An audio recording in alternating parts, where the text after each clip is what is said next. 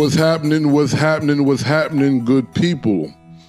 You are tuned into the African American folklorists by way of Jack Dappa Blues Heritage Preservation Foundation. Uh, this is a very touching program today because I have a, a legendary guest that I'm honored to be sitting here with. I just want to read a couple of things based on what we're going to be discussing because he has a new project out, an album and a book. Um, for over 50 years, Freeman Vines has transformed materials culled from a forgotten landscape in his relentless pursuit of building a guitar capable of producing a singular tone that has haunted his dreams. Vine's work illuminates the hidden history of Black life in the rural South and racial violence that remain today. Let's start right there, sir, because there's a lot to unpack right there. The first thing is the fact that how you're making these instruments, or actually not just how, but what is is is inspiring you or, or, or triggering you to make these instruments. Let's start there. Uh, the sound that I heard uh, years ago, it, it, was a strange. It's like uh, it's hard to explain anybody in their experience, but it was wasn't just a sound; it was a feeling too, kind of like when you're holding a tuning fork.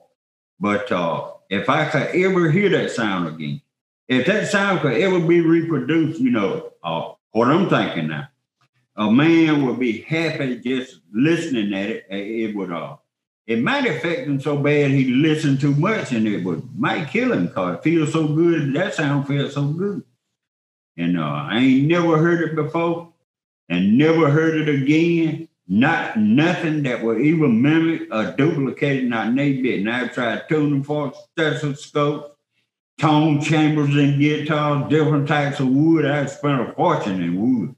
And uh, it just ain't that no more. I mean, uh, I don't know what it was. I don't know where I had a stroke. I, it's hard to explain.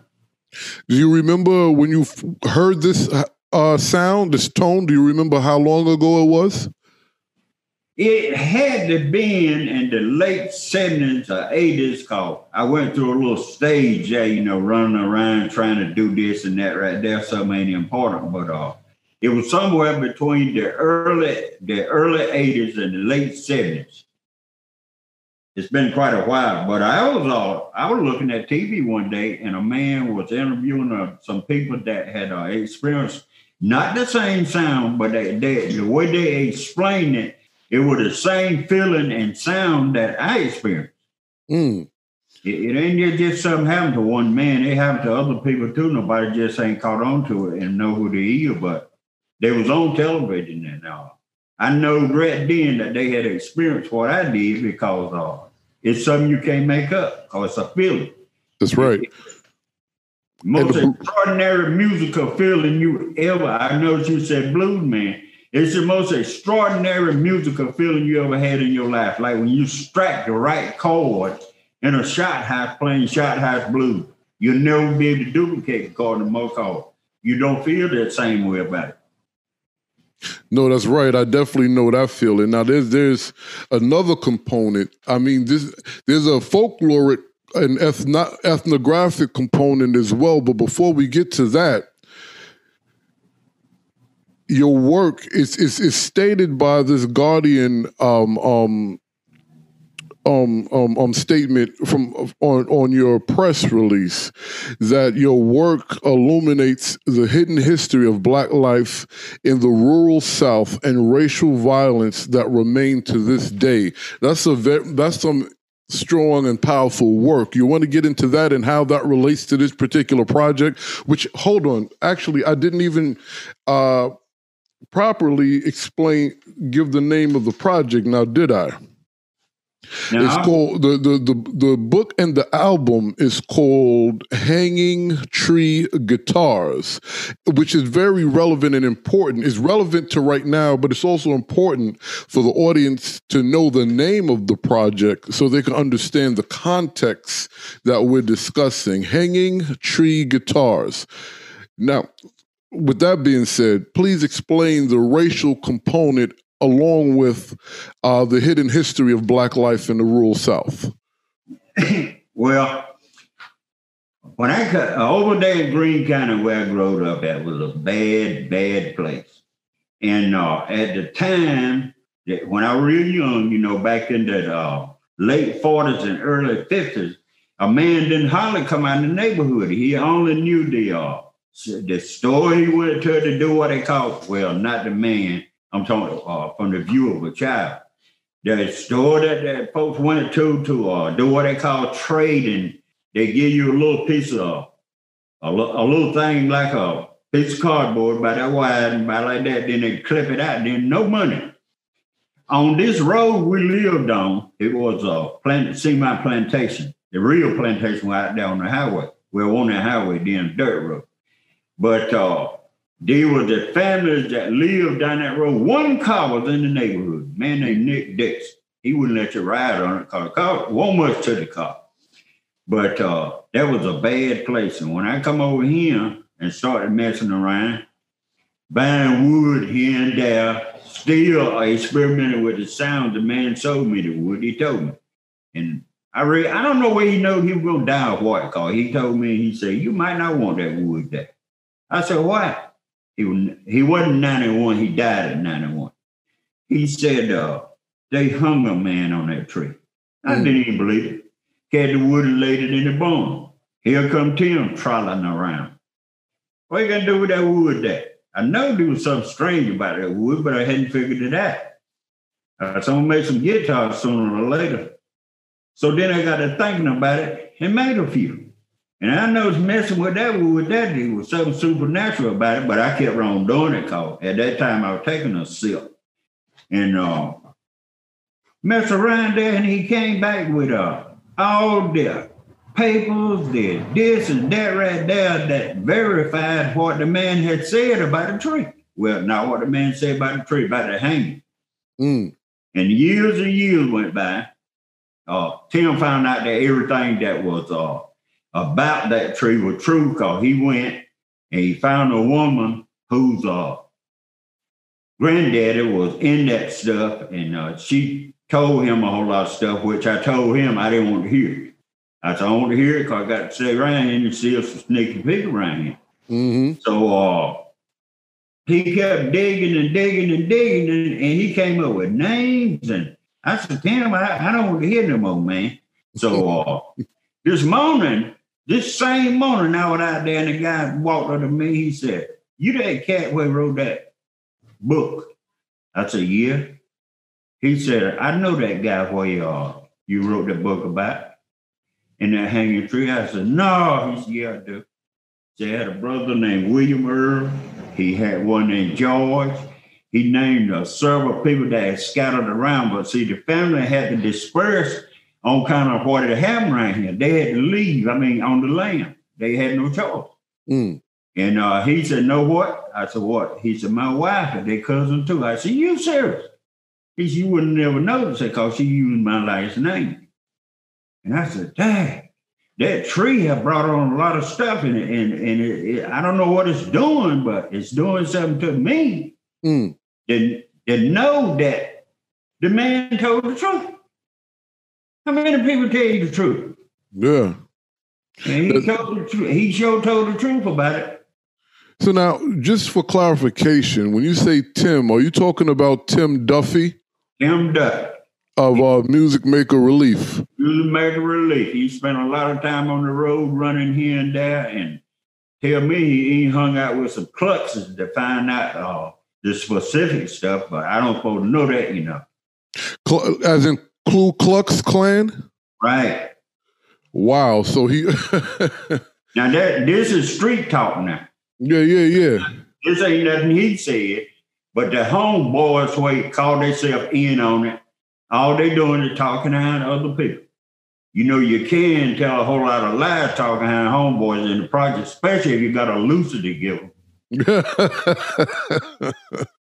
That's another folklore right there that we can get into another time. So, what it sounds like it's saying for the audience is that this this wood you got from this tree was a tree that was historic for, for the lynching of black folk. And and as you're you're, you're making these guitars, you're finding out information about the truth of or, or, or the merit, the uh, validity of this, and it turns out to be true. So now is is I want to ask you the are, the tones singing to the spirit? Are, are you feeling the the ancestors? There's some and uh, strange you would ask that. There's some that were leading me on to keep that on, talking to folks about it. You know that I trust. Well, I trust you. Other folks, I kind of leave this alone. Mm-hmm. But uh, there's something about that wood that's uh, I don't know if it was supernatural. I have no idea what it was, but when uh I completed some stuff, and these some these some figures in that wood that I don't know what put it there. Mm. It wasn't my whittling and carving. It was just the uh, shaping it like an instrument, and which sometimes the saw even man, the saw would act erratic. I couldn't even make it do what I wanted to do. Mm. And then when it get through with it, and I throw it aside, off, here we go again. Tim, he come by, he said, oh, that one right there. I said, that's a funny looking one there and everything. I wouldn't even know that it had uh, produced the shape of an instrument until I take it up and look at it. I said, show you. Scraping it off and stuff, man, you be surprised at what you discovered. Well, we know that the tree was disfigured from uh, probably shooting and hitting with hammers and stuff, but it all led up to something. Mm. So, h- how many guitars were you able to make from that one particular tree? I have no idea because when he come to load them up, man, I was so ready for them to go away from that because you know I used to practice black magic, and I know that there's some there's another world that's parallel to this one called. I mess around with Yvonne and David Frost and went in a trance, and uh, I don't know how I know that, but when I look back, there was a a silver thread. looked like silver, but what it was, it, it looked like some light or something other that what had me hooked up to something other back on the other side. Mm. So in, in, this state, I know that if I break that thread, I won't get back. So I got scared and come back and everything. And uh, David and his wife told him, said, we had trouble getting you out in the trance, man. Said, we don't think we want you to, to be in the magic circle no more. Mm. And this what led me led me to know that that supernatural stuff is something to it. it it's not a joke. It's no, not it's not. You know what I done then? I go to an old man, and uh, I asked him some questions. I said, "Look," I said, "You believe in uh black magic, voodoo, and stuff?" He said, "No." He said, "But I believe in something that can be done that we can't explain how it be done." He said, let me give you two examples, and then I don't hear no more about it. He said people used to hemorrhage real bad, bad on their nose, busted blood vessel stuff. So they would go get the old woman in the neighborhood to uh, do what they call stopping the blue. He said there've been incidents where people had burns where now they take them up to the hospital and they die from that the are talking to fire. Mm. And he said, I'm gonna leave that alone, so don't ask me nothing else about it. I think the old man is 90 years old now. So let, let, me. I have to ask you this: the, these experiences with uh, black magic, voodoo, and this gentleman are these uh, black folk or white folk? Now this here was surprising. David and Yvonne Frost were white, but uh, Dale Zora Pettiford down yonder to uh, uh, Belle Haven, she was black. Harry Peterson was black, and uh, Ross Putin he was white, and uh, I can't think of the woman name up yonder, Monroe, up there by Federal. Uh, I believe she was white. We we corresponded on the telephone. I don't know where. I can't think of her name. But uh, and Dr. Buzzard, he was black. And then there was uh, Papa John or Papa Joe or somebody. He was a Jamaican or Haitian uh, voodoo person, and uh, he was black. But these two, these, these people had a bad reputation, uh, David Nebo and Frost, because they practiced the type magic way uh, they believed in hurting people. Mm. Dale, Zora, Dale Zora, and uh, I've forgotten the most renowned witch there ever been. I don't know whether she was black, mixed, uh, Cajun or Creole, uh, was uh, Yeah, Marie Laveau. Mm. She was down in Louisiana, you know. Yeah, I, I know a lot about Louisiana. so let me ask you: was, was is that was was is that part of the the the hanging tree project or is this just different aspects of your journey uh, as as a black southerner well that's a, that's uh all that's in the journey as if you're passing buildings and stuff you're passing these points in life you know and somewhere down the line somebody come back to you to help you and someone that don't now the bad stuff i try to put that aside but uh somebody to come back and embellish what you're trying to do or know or thinking about, and that's the way it works. It's something spiritually. And would you? So, do you believe the the supernatural in regards to um, God or black magic is is what you're you're experiencing when you were creating these instruments from this tree? I think it was some of both. Cause uh, it came back to me what happened when uh, the snake incidents in in the uh, in the Bible that old old elder person preached about that time that uh, everything God does, Satan he mimics it, and God gives him the privilege to do it. So he uh, referred to an incident of Simon Magus and somebody else that uh, done some snake stuff and uh, God man snake it uh, it Satan man snakes up and stuff. So Simon Magus was gonna fly, so he went up high enough, and then uh, Satan let him alone, and he fell down and died. But uh, I always look at it as some good and some bad. I try to stay away from the bad cause you know there ain't no turning back once you stop breathing. Yeah, yeah, yeah. So do you think uh, you were led by a spirit or the spirit to that particular wood because it's connect. You know, you hear the, you hear this tone, then you go to, to get some wood, and and you're led to a specific wood, and then you're finding out these stories, and it's all kind of uh, uh, um, wrapped around supernatural and and and sacrifice, right? Because lynchings are, are, are, ritualistic sacrifices of black bodies. So do you, do you think this you were led to that for a purpose? I believe all in it, some way or another. Way before I even thought about, you know, other things and everything. I think all of it were linked together. It just, I just hadn't got to that link in the chain of events. And all of it was, was sitting right that way. Because better shape is on me, and I supposed to kick the bucket a long time ago. Mm. But uh, they are uh, all of it linked up. And like I said this morning, link, another link came in the chain, but I don't even know whether to tell Tim or not. Cause man, he'll get excited and he'll be looking for them folks. Well, so let me ask you because in your um in in the research I did about you, it's suggested that you're a spiritual philosopher, which we're getting a piece of that. Um,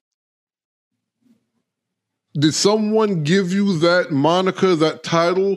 Did you say, I am a spiritual philosopher, or just based on how you express and receive information? Uh, it, this is uh, people just understood that that's you, who you are. Well, I think more or less it's people understood that because uh, there a lot of stuff I don't know how I know because uh, I only I only have a third grade education. I learned how to read and write in the penitentiary. Mm. Uh, after three years of well, not three years, off and on in the school, see, my mother she had a little problem. She wanted to be honest John's housewoman out in the field playing music with a dress on, and the boys, man, they just made a fool of me, laughing at me. Young go Miss Avery, look at her. She she be she be doing what the best she could so we could have somewhere to live and somewhere to eat a little stuff. But uh, I think spiritually something else happened to me. I, I I have no idea. But if some things come to me, I don't supposed to know like uh, a whole lot of them folks, Rasputin and uh, Madame Blavatsky and them, those are witches and warlocks that the people did they forgot about. The only reason they I know about them is uh they have to go get some old books. Like uh, how did I know that Tyndale wrote a Bible and everything? Mm. How did I know about all? I don't know how I know it. Mm-hmm. Now, on on a plantation that you came up on, the two questions I would like to, for you to answer is one, were you playing blues and instruments then? And two, were, were, were you aware of the spiritual element and the and the black magic that surrounded the town? Well, that's the strangest thing in the world. He, he had to have been a demon. There was no white guy over there. All the time, every time you saw him, he had a shotgun or a fishing pole. He was either hunting or fishing. Mm. He had a little farm down there. He rented out. And one day he come by there. He said, "Boy, I said, come in and take my damn fishing pole for me. I'm going to the store." I was scared to not do it, scared to do it. So hung out with him, went to the store, ate some jawbone breaking, drunk a 16 ounce double cola. I was happy as hell then. But on the way back home, I know what was going to happen. So morning she was coming to met us coming down from Midway House. She said, uh, where you been, boy? Did I tell you to go anywhere? Oh, he been no no white man. I think he got about drunk then. Oh, he been out yonder to the store with me. When uh he went on down the road and went on to the house. She said, "You know what?" She said, "White man go get you killed." She said, "But I'm gonna kill you before he do." he went down around there, got the yard broom, and took a damn dogwood switch out there. Mm. Here that man come again for that week ago. And then by and by, he went to that old house where they had back there. It was made out of, I read logs and stuff. I have no idea now cause I was scared to go in there. But anyway, he went in there and he got an old guitar. He playing yodel, taddy, probably this and that right there. I said, let me play something. He said, no, you ain't ready yet. So by and by, he taught me a tune called Wildwood Flower. I went to the shot house down there playing Wildwood Flower. Me and folks were laying out on the floor beating the floor. they said, look at that song of gun there playing hillbilly. he, he was blues man now. I'm talking blues men that went in the northern states and became uh, semi-famous. Mm. So I kept right on and on. I'm getting some age on me. Then I could take the whoopings then. And uh, he said, if you ever learn how to play that wildwood flower, he said, you'll be all right. So finally, I learned how to play. I was sitting over there Mr. John May house, and uh, everybody eating and drinking. You drink, boy? I said, no, he never drink that. By and by, I listened at that song where y'all uh, was uh, stoop down, baby, stoop down and let your daddy see. And I was uh, listening at that song and comparing it with Wildwood Flower, except the Wildwood Flower was slowed down and started off in a minor key instead of a major key. Mm. I said, I can play that right there. He'd call so you can't play nothing, boy, hillbilly stuff. Give me guitar we gonna whoop his ass if he get in here playing hillbilly. Word to say. The woman started singing the song by Stoop Down Baby, messed up three or four times. She she got one more time, boy, with mm. stuff and everything flying right in my face, talking right in my eyes. She said, she started off again, stoop down, baby, stoop down and let your daddy see. I got it right that time. I had it all right. That's why I started feeling good playing the music, man. And good God Almighty. From then on, it was on. And I was sit out there and uh, I said to myself, I sneak up there and steal that guitar. So now you do that. So you see what they done to Mr. Black down the road down there. But by and by, I had it. And all the stuff that I added on, took away, and embellished were from that same song that man learned me about the wildwood flower. Mm. All the chords and everything in there, you just had to rearrange them to fit what the folks doing. My sister went to the top on gospel music off of my off of that same. They don't know it though. That same song where I showed the guitar player. Mm. Same thing, same music with embellishing me when them, the divine sister. So, oh wow, okay. So let me ask: How long have you been making your own guitars? Good God Almighty! I, I talked to my daughter about that because one year I snapped a little bit and a little wine problem. I had to go up yonder and get my brain straight. She said it had to be about 50. She 54. Um, I think she's 54 years old. She claims she's 33. but uh, she said that uh, it had to be around 50 or 51 years. Hmm. So now, this is interesting. Who taught you how to make your own instruments, or you know what what inspired that? Well, I wanted a guitar then, but uh, see, there been a day when around him, uh, if a man having to buy a Stella with a warped neck on it, a beat up, you know, something the white guy didn't want to buy and everything, man, he was a happy camper. And uh, I just kept right. I said, I believe I can make one, but it, it wasn't easy as I thought it would to putting some strings on a piece of wood, you know, and getting it without a pickup. So after a while, folks started uh, several tones and several guitars, stuff like that. Or that get guitar done, you could take the pickups and the controls off, and I could put them on me a block of wood like I wanted to. Everything won't right, but you know.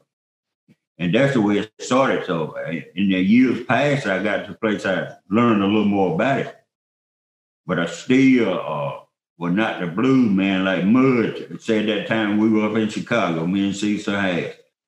He said, You're pretty good, he said, but you'll never make it. He said, The only man gonna make it, behind that microphone. He said, mm. You get behind that microphone, he said, You better off.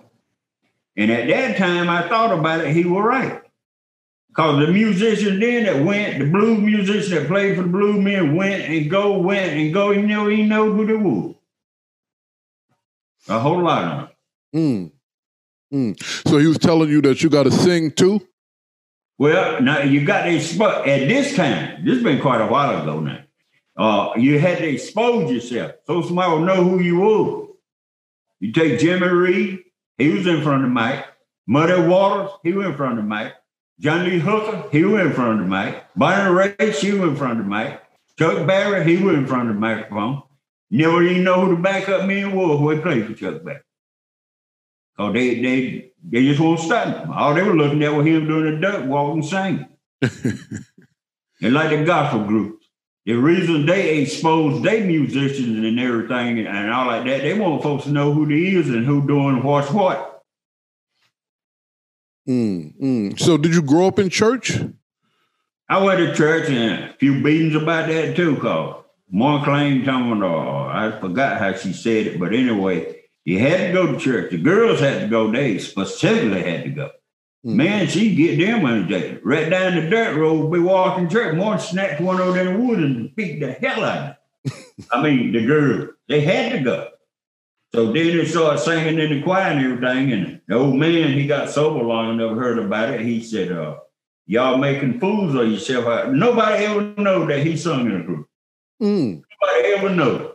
But anyway, he took him and taught him the uh, alto, soprano. They good John Brown harmony. Cause he came out there. He taught him.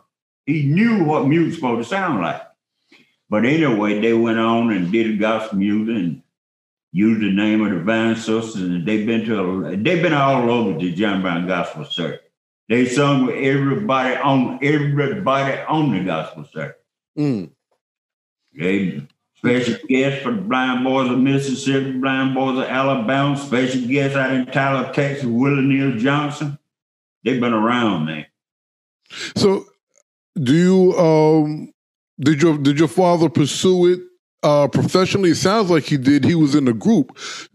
Yeah, he was in a group. See, but uh, my my daddy and his brothers, they love what they call sweet Lucy, which was wine and they found out they be in church drinking and stuff. And now, this was after then that I heard about that.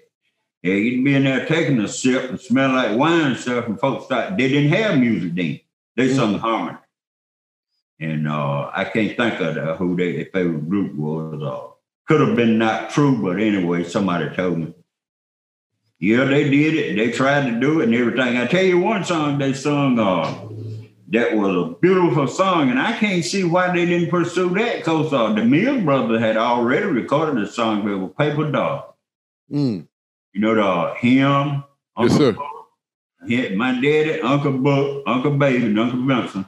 They had the harmony just like the Mills brothers. I'm going to buy a paper doll that I can call my own. So, Real Well, it, it sounds like music is generational in your family. Yeah, it was. And uh, but like I said, them guys, man, uh, all of them, every one of them died from uh, uh fibrosis. Uh, here's what wine do to your liver. They didn't live long. Mm. I don't think one made it to 70, but Uncle Al and uh, how he did it, I don't know.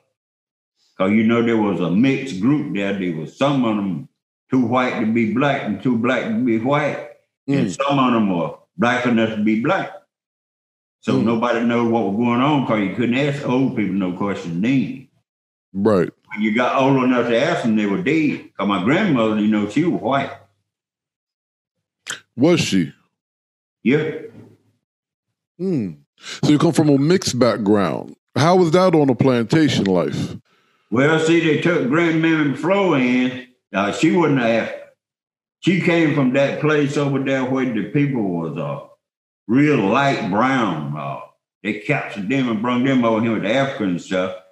So the old master, he saw her and she looked pretty good to him and put her in the house. She was a housewoman up there having children. And uh, you know that uh, the old mistress had to know that that man was getting them children because she won't go nowhere. They had she stayed in the slave quarters like that. Mm. Unless the woman was a pure fool. They coming out there with it like uh my sister went back in the generation so bad, I got scared. We moved away, away from uh, where we were then to another. Didn't even have sense to move out of the country. Mm. Just trading houses. Uh, Babe, see, when Babe was born, she was a blonde. Her hair was blonde and straight, and folks were talking about more like a dog. I took a whole lot of ass whoopings on kind of trying to defend that mom dealing with them white guys around there. Mm. Mm.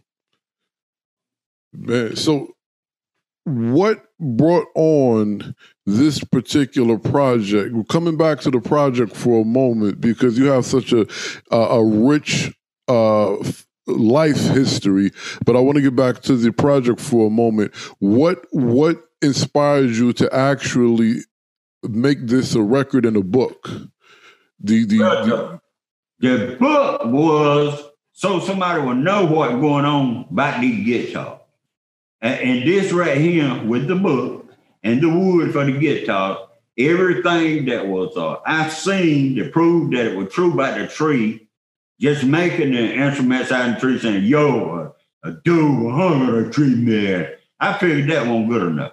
The people had to have substantial evidence that were interested enough to say, yeah, this guitar here came off from that tree that uh, the man was hung on. They could say, look back and say, yeah, say, it's, it's true that that happened and everything. And uh, instead of being a liar out there trying to make people feel sorry for me or, you know, stuff like that, Right, trying to condescend you, but you know what's going on. Right, and they'll know too, cause all they got to do is get on their thing and uh and and find out what the deal is, and they'll find out it's true. I ain't never like to be a liar. The warden told me, he said, the two kind of men don't survive in here. A faggot and a liar. Mm. That's what he said. I walked through the door. I told a whole lot of black eyed, bloody noses, and swole heads, but I can't, I went in there, boy, I came out a man straight. All right. So let's talk about that for a minute. Um, where where did you serve the time, and were you able to play any music in there? Yeah, they gave you. Uh, first, I went to Atlanta, Georgia, and I did a little something in there, and then for orientation and admission to another uh, penitentiary, that was uh, kind of rough day from uh there from Tall from Atlanta, Georgia, went to Tallahassee for overtaking and admission, and from there to Raiford, Florida, down there in that rough place, and uh, that's where I did the rest of the time at. But uh, it was my own fault, cause all I had done was snitch on the guys, and I know not to do that. Mm. See, in a prison like Atlanta, Georgia, and everything, you snitch on somebody, you through. They walk right behind you, stick a knife right in your back keep your mm. mouth shut, tote the damn whoopings, and, and uh, try to live with it. I see what the guy done to the guy. I looked right at him. I was laying down on the bottom bunk, but I pretended I was asleep. Mm. And they knew that I know what had happened because see this guy was on the top bunk. They made the roll call the next morning and he didn't get up. And uh, after everything, they went in there and did this and that right there. Said 23 567. Go to the warden's office. I knew they were going to do it. But I won't back to John Brown getting in there and tell nothing on nobody. I didn't know why what happened to happen. And I just went on done my time and left. Mm. So I know you got a good few blues songs out of those uh, experiences.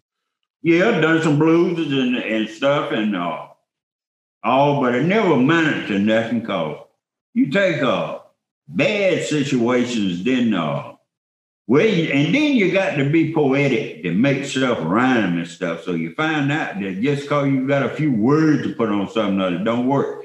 Those people write them songs, they know how to make them rhyme. They know how to uh, long it's supposed to be before you change tunes and stuff. There's a little more to writing a song than people think it is. Hmm. So, considering your musical background, um, did, were you taught songwriting from from either your family or the gentleman that taught you how to play guitar? No, uh, my sister, folks say she was gifted. Sis, well, she ain't got no sense now because she had a stroke. Sis, Bay, and Bayer, they uh, they wrote a lot of songs. Someone on 90 playing on the radio, uh, road like Road and Ready and uh, Boo Boo, she wrote that song. And uh, a whole lot of them they playing now, other folks singing and this and that right there. But I know the song because I heard them messing with them on the front porch and out of the yard and stuff. But it don't do no good if you ain't got your work in order. They uh well, you can't do nothing. You can't stop nobody from singing the song they like. Right. Right. You could just hopefully. Nobody showing me how to write now. I'm gonna call it would just come to me and everything. And then as I get to playing it, I couldn't make it rhyme. And it just won't right. There's just something to it you got to know that I don't know. So you mentioned when you were giving us your family history and how it became uh, multiracial, uh, excuse me, multi uh, uh, multi I don't think I said the word right, but uh, multi-racial. there it is. Um, that on the plantation. So your family has been on that plantation since the slave days. Probably had, but uh, you see, uh, I imagine they had called. See, uh, it began that uh, I, and this is strange to me. Now on my daddy's side, his great grandmother, maybe grandmother, yeah, great grandmother, grandmammy Floanne, she was a housewoman. Now, on my mother's side, her daddy was a houseman. Mm. He done the cooking, the washing, and uh, now this is before he got married. This before he got married when he was a boy, and I reckon they had just uh, freedom, or maybe they hadn't freedom because he worked at that Mr. Norval's house as the uh, I forget what they called the boys then, where you know wash the clothes, pump the wash pot, and stuff the sausage, and they had certain tasks that they would have a man kind of hang around their family to do. And before he done that right there, he learned a few skills and stuff. But uh, that's what was odd about it. Uh, he was a houseboy, I named him that myself. Mm. And uh, Grandmammy Floanne was a housewoman. I don't think she never worked in the field. Mm. But her children did not. Okay. Okay. Uh, have you we have you ever worked in the field? Man, did I? Lord, how much? Cause see, the old man, by him being never white with his, uh, they call it curly hair, and women claim he was pretty. He didn't think he had to work, so they go rent farms and stuff. And then more, this was after I got old enough to know what work was. More she would uh, do all that right there. And in order for people to not say she was a fool, she would hide the fact that he didn't want to work. Mm. So did. Me and her have been out there in the field, man, breaking comb when your hands were numb. I said, more, I said, uh, don't ask me nothing about that man, she said. Do my hook. That was her favorite word. Mm. So, how, yeah, how, how, does it? How, how how do you feel growing up around this, understanding uh, uh, uh, the the plantation life, Jim Crow, and how black folk is treated, and then in this day and age, which a lot of people believe is so far removed, but as you and I are discussing now, is not as quite as far removed as a lot of people portray. How do you feel when you're seeing all, um all of these, you know, the Black Lives Matter, uh, black folk being killed in the street, whether it's by each other or the cops, all these things that you're seeing uh, in today's world, knowing that it's not so far removed from how you was raised.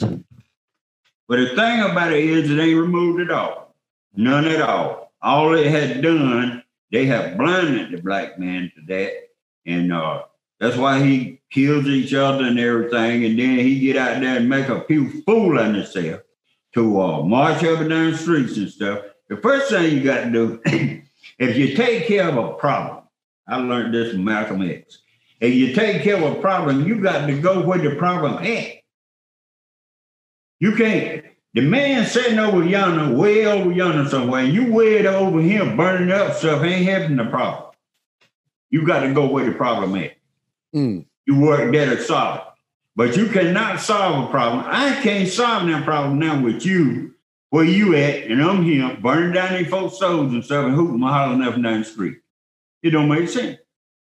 And killing each other like that right there, and then getting on TV claiming they love each other so good because the policeman shot one. Oh Lord, I love him. He was a nice guy. They get out there and kill one the next night and everything. Oh, you know, uh, John shot Joe the other night. Oh, shoot, I've been looking for that. Mm. It ain't no different. The man still dead. But if you got a problem, a racial problem, go where it begun at. Burning down stores and stuff ain't solving no problem. And it ain't making it no better. Hmm. None. So I have to ask you this again, considering that you come from the cloth with firsthand information, not six, seven hand information that a lot of um, people like to toss around. What do you feel about this statement? There's no black, there's no white, there's just blues. Does that um, remove the the the black history and struggle from the black expression? No, because uh, there, there ain't no blues. See, the reason they the reason the person say that is because they ain't never suffered no bad consequence. Hey, you right now, I noticed you chunked a little blues stuff in there in your background a while ago. You know what blues is. I do, sir. If a man playing blues, you got that blues feeling. If he clowning out there with some of the rock you claim he playing the blues, you can say he ain't playing no blues. Cause number one, a blues man, he plays alone. And what he doing is himself. He's expressing himself when he's singing the blues. Like uh, a whole hey big boss man. Jimmy Reed really, he meant what he was saying blues, and, and a lot of that stuff they call blues ain't blues. Mm. The guy down south down there, when I went through there on that uh, minute chilling church, them John Brown, those are hard blues men. They played in what down there what they call juke joints. Up here they call them shot house. And them guys get in there, and I'm talking, they were serious. The ladies that sung and the men that played, they were serious. Mm. One man could take an instrument and play all his music. Now you got to have a whole band to play. So I look at it as it's not being blue. Them guys were, were singing and playing their life. What they had experienced, what they've been treated. Well, I, this may be a little redundant because you just answered it, but I, I would kind of like to ask it to you specifically. What is the blues? The blues to me like, say for instance, you are, to me now, my experience, you go somewhere, everybody melancholy and everything. Here come a man with an old guitar. He start to playing a little something. Now you already sad. Done worked all the week, got about 10 cents in your pocket and nothing Everybody in there supposed to be having fun and nothing, and here comes the old blue man. And he saw a bit and everything, brings a little joy, get to drinking, doing this and that right there. And after a while, you sure enough got the blues. You start thinking about all the bad things happening to you and the bad things been done to you, you couldn't do nothing about it. It's a bad situation to be in. A blues man really ain't got no lifestyle. He's not a happy person. Mm. And the guitar makes it even worse because sometimes you find a man that really hooked up in them daggone blues, he make that instrument and never express itself. The way I've seen it over yonder to uh, Johnny May's house, it was different in different places. We went a guy playing a little gospel, give a little electric guitar, doing this and that right there. But a real blues man, he is a blue man. Mm. I hear that. Well, now with with a lot of the the things you've made with the well, let me rephrase that. Besides guitars, what else have you made from this wood? Okay, I had a piece of, I reckon it was two before laying on the porch. Man came by, and there was a knot on that. And I did, I, wa- I was gonna throw the wood away till he asked for it. Want that selfish? And then all of a sudden, I, I was sitting there and I had it left, and I got my wooden mallet and beating a knot. I felt the bottom part of a shoe.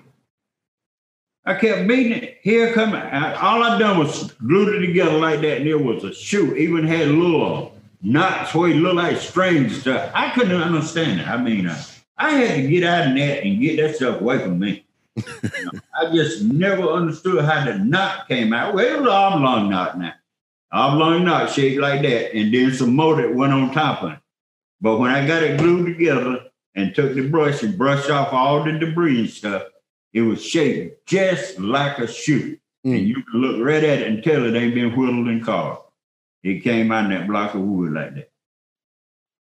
So, in uh, correct me if I'm wrong. In some cases, you don't set out to make something specific, but yet again, you just follow where the spirit is taking you. You've got it right there. I I wouldn't I couldn't explain it not nay bit better. Follow where the spirit take. Cause you ain't got no choice when you're working with hand tools and stuff. Cause you can't take advantage of it like they do with the uh the computerized machines now. Like I said, that saw it do funny things, but nobody don't believe it and never experience it. But uh once you ever start to looking at what they have done it really don't make you do it. It's just that it seems like it travel on itself. It's hard to explain. I invited people to come and uh, experience that on that wood, but nobody never came. So you asked people to to come, and are we talking about the lynching tree wood or just any wood? The lynching tree wood. Mm. So you, you ask you ask people to come take part in trying to make something out of it, but they, they were a little scared. They didn't want nothing to do with it. Mm. They didn't want nothing to do with it because, uh, as you said a while ago, spiritually, I probably led to the wood and didn't know it, never accepted it, and uh, just wanted to do it my way, and it didn't work that way. It wasn't intended to be that way. And the book of life, it was the way it's supposed to be, and that's the way it was. No, I, I, hear you, man. And I mean, I'm I'm really honored that we spent this time. Uh, I want to ask you what what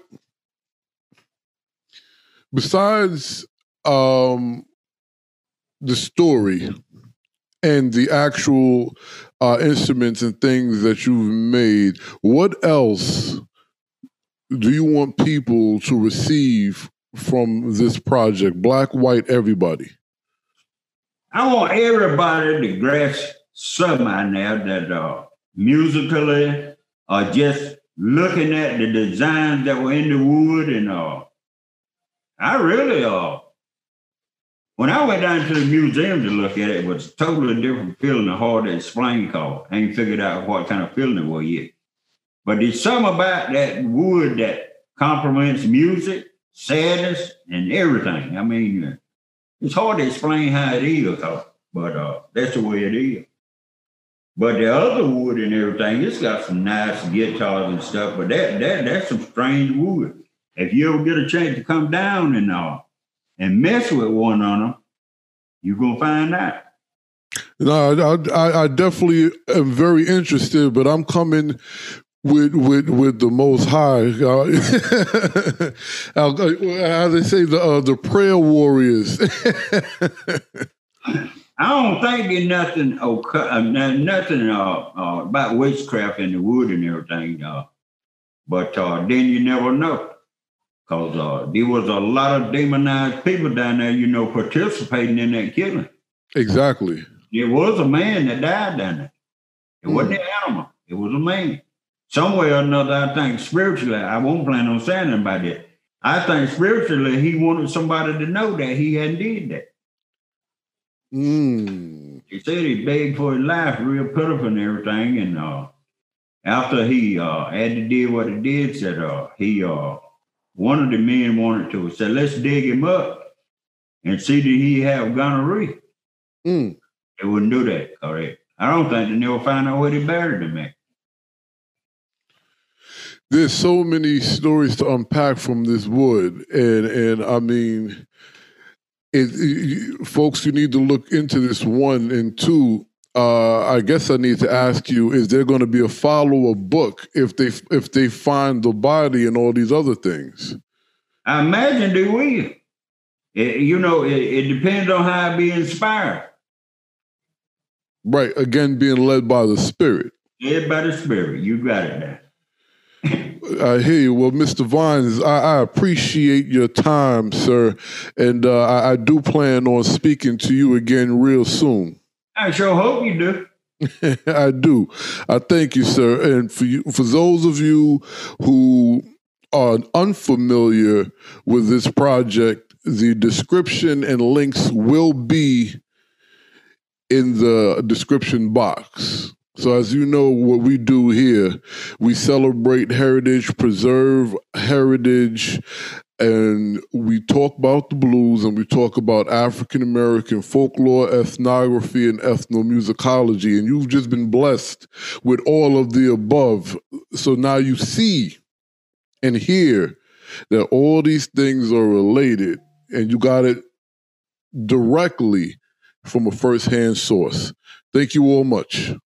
Uh, Joe, thank you.